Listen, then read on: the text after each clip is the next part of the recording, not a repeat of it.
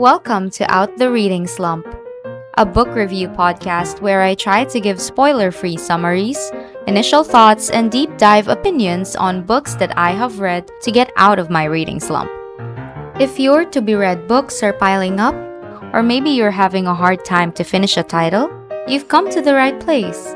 I'm Jilly, and join me in my reading journey. Let's inspire each other to grab a book instead of our phones and scroll pages instead of our screens, except when it's an ebook. Enjoy today's episode! Hello, everyone. Welcome, welcome to another episode of Out the Reading Slump.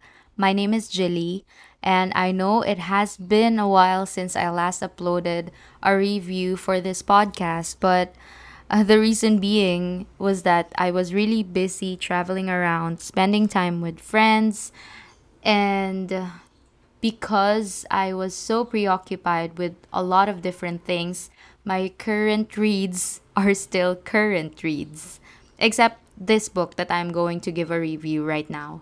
So, yes, welcome. How have you all been? I hope every one of you is feeling great. And for me, not that great because when I think about it, it's already the last month of the year and it feels like time is really, really flying so fast. And it's like literally in a blink, it, this it's already December and we're already about to enter 2022. And uh, somehow, if I think about it too much, it's a little depressing but maybe that's just me because also the fact that um my birthday is is fast approaching. And you know how these days or these last few years whenever my birthday comes yes i am grateful. Yes i am feeling blessed that i that i have been given another life. But at the same time if you are someone who has set a lot of goals for himself or herself, it's a little depressing if you think about it, right? Is it just me? But yeah, anyways, enough of the personal ramblings. So today we are going to talk about a book that has become very, very close to me this is a nonfiction. It's a memoir by a young neurosurgeon, Dr. Paul Kalanithi. The title is When Breath Becomes Air. Now, some of you may have already heard of this title because I think in the Bookstagram community, as well as for someone who who loves to read and is always updated with the new titles coming in, this is quite popular. And given that it's a nonfiction, a lot of people have also been recommending, suggesting this title. I first heard of it back in 2020 when the pandemic was just starting. And a lot of people came back to reading, and most of them suggested this title. So, enough of the ramblings, let's start with the synopsis. At the age of 36, on the verge of completing a decade's worth of training as a neurosurgeon, Dr. Paul Kalanithi was diagnosed with stage 4 lung cancer. One day he was a doctor treating the dying, and the next he was a patient struggling to live. And just like that, the future he and his wife had imagined evaporated. When Breath Becomes Air chronicles Kalanithi's transformation from a naive medical student possessed by the question of what makes a virtuous and meaningful life into a neurosurgeon at Stanford working in the brain, the most critical place for human identity, and finally into a patient and new father confronting his own mortality. So that's the general idea or the theme of this book. And before I rave about this, let's get down with the basics first.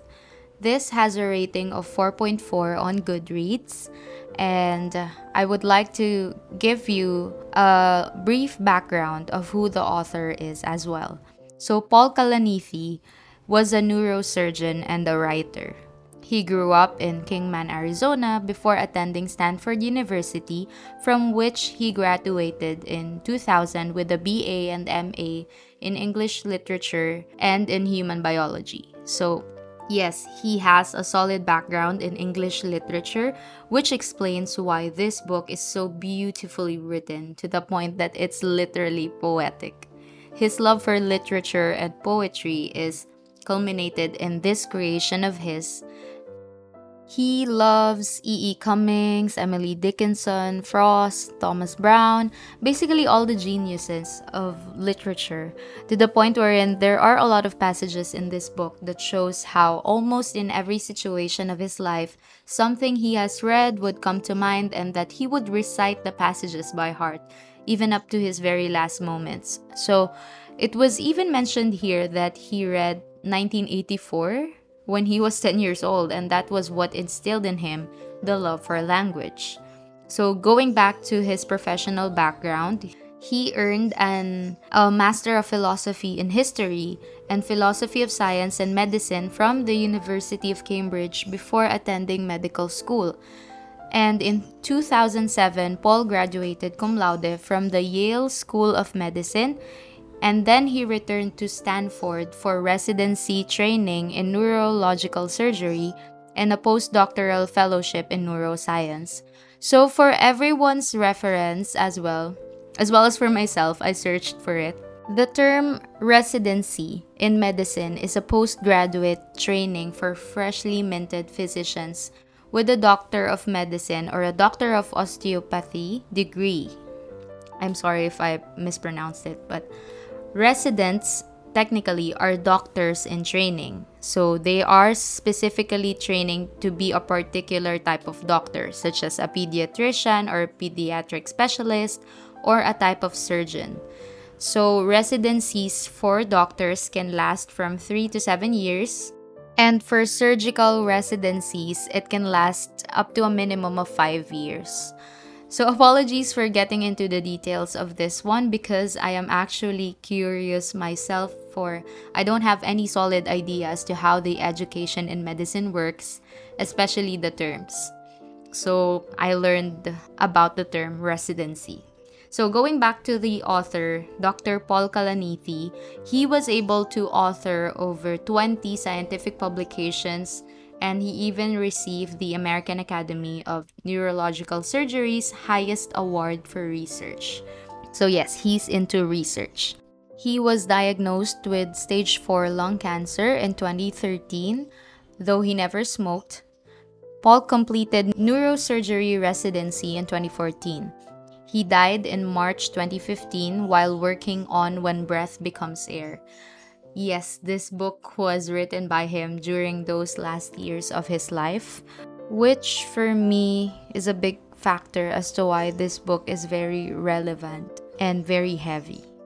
So, the entire premise of the book is a powerful tale of how it's like to live with death itself. And moving on to what I think about it, I think it's one of the most beautiful, profound, and poetic memoir book that I have ever read. It moved me in a way that I wasn't really expecting. So, let me give you an excerpt of how the book actually started, and it started really heavy. I flipped through the CT scan images, the diagnosis obvious. The lungs were matted with innumerable tumors, the spine deformed, a full lobe of the liver obliterated, cancer widely disseminated. I was a neurosurgical resident entering my final year of training. Over the last six years, I'd examined scores of such scans on the off chance that some procedure might benefit the patient. But this scan was different. It was my own. So, there, that's how the author started it. And then from there, he flashbacks through the lifetime of experiences that got him to that point. And you know what? It has been ages since I ugly cried over a book, and this one did it, especially on the latter part. Reading this made me feel like I've I've had a close encounter with death. And The fact that it was written by a neurosurgeon who has a solid background in literature is, I guess, what made it stand out. And I think one of the biggest factors why this book is just so moving is because of the fact that its author was such a brilliant polymath. And you know, there sure are a lot of scientific medical jargons all throughout the book, yes, but it didn't make me feel alienated or out of place or couldn't relate from what is actually happening. He has a way of making you feel like you're in the same room with him cutting cadavers, delivering bad news to the families or loved ones of their patients. You know, he gives you that experience of how it's like to be a neurosurgeon and what makes them human, of how the relationship between a doctor and a patient and a patient to doctor usually goes. And he has also vividly explained it or written it very well of the way doctors actively engage with death every day and grapple with it, and in doing so, confronting the meaning of life. And the main turning point of this book, or of his life, of course, for him, was the way his life suddenly changed or transformed from being a doctor to a patient himself. And when he and his family learned of the cancer, there's this specific line that also stuck with me, which I'm gonna read to you. My father declared that these modifications were capitulations to the disease. I was going to beat this thing. I would somehow be cured. How often had I heard a patient's family member make similar declarations? I never knew what to say to them then, and I didn't know what to say to my father now. What was the alternate story? And that part really struck me because, in a way, it's kind of the same situation wherein you know how there are times we are so good at giving advices to people when they are having problems in their life, but when the problem is hitting us, are experiencing the problem, we don't know what to do. We don't know how to act. We don't know which decision to make. And in a sense, it's almost the same with that situation. He was a doctor. He used to be the one who delivers the bad news to the patients, and he used to be the one who kind of tried to console them or to comfort them. But in that moment of his life, when he was surrounded by his loved ones and they realized that he has a terminal illness, he didn't know what role to play. He didn't know if he's gonna play the doctor if or if he's gonna play the patient. He didn't know what to say to them. And that is a very I think that's a very difficult situation in life that um, some of us faces. And you know how I haven't had any very close encounter with death but this book made me rethink of everything that has been going on with my life, of how I'm spending my time, and if I am really living the life that I want to live. It made me reevaluate my relationships and if I am taking things for granted or not, or or am I putting my attention to the things that really matter to me? This book reintroduced me to the reality of how our life is fleeting and how at any given moment it might be taken away from us.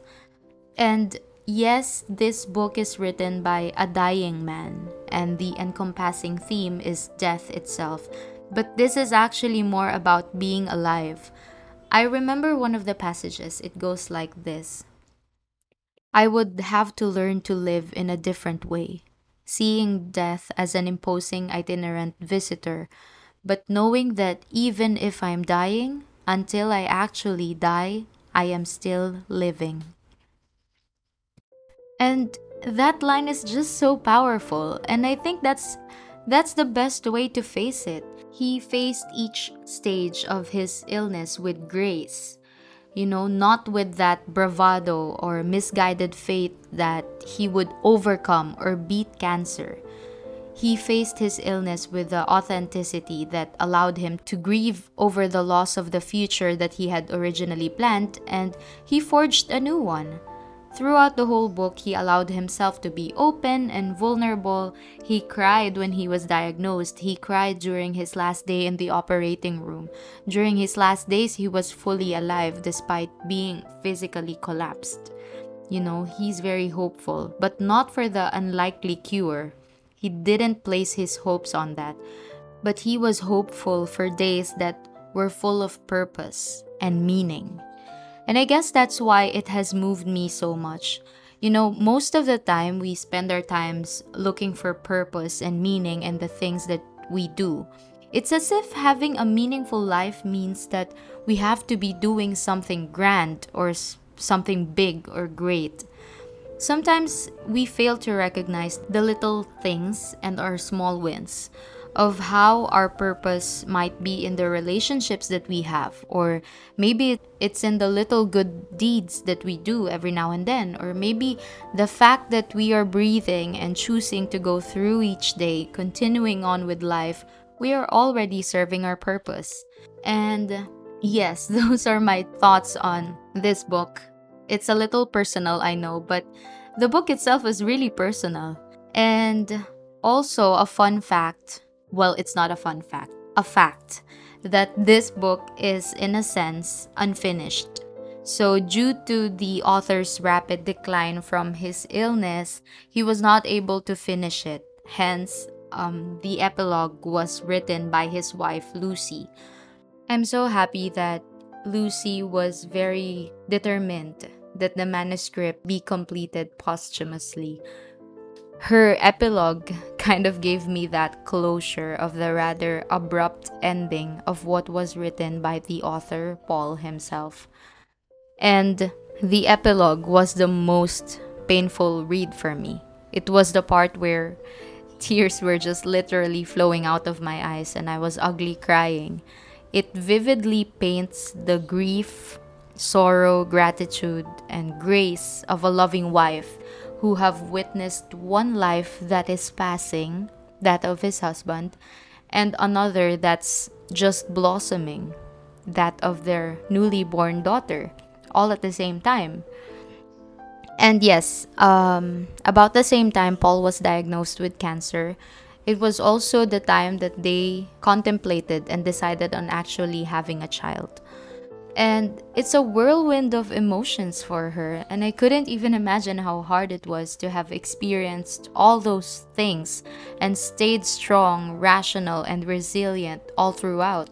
She was Paul's partner in everything, and cancer, in a way, even made their marriage stronger. So, yes, um, generally, it is a very heavy book and it's something that gives us that slice of reality and possibility that our life is really so fragile and you know how we often ask ourselves randomly or during our pensive state, we ask ourselves, what would I do if I would face the last days of my life? Of course, the most common answer is that I would live my life to the fullest. I would spend time with my family, with my friends. I would do the things that I really wanted to do before.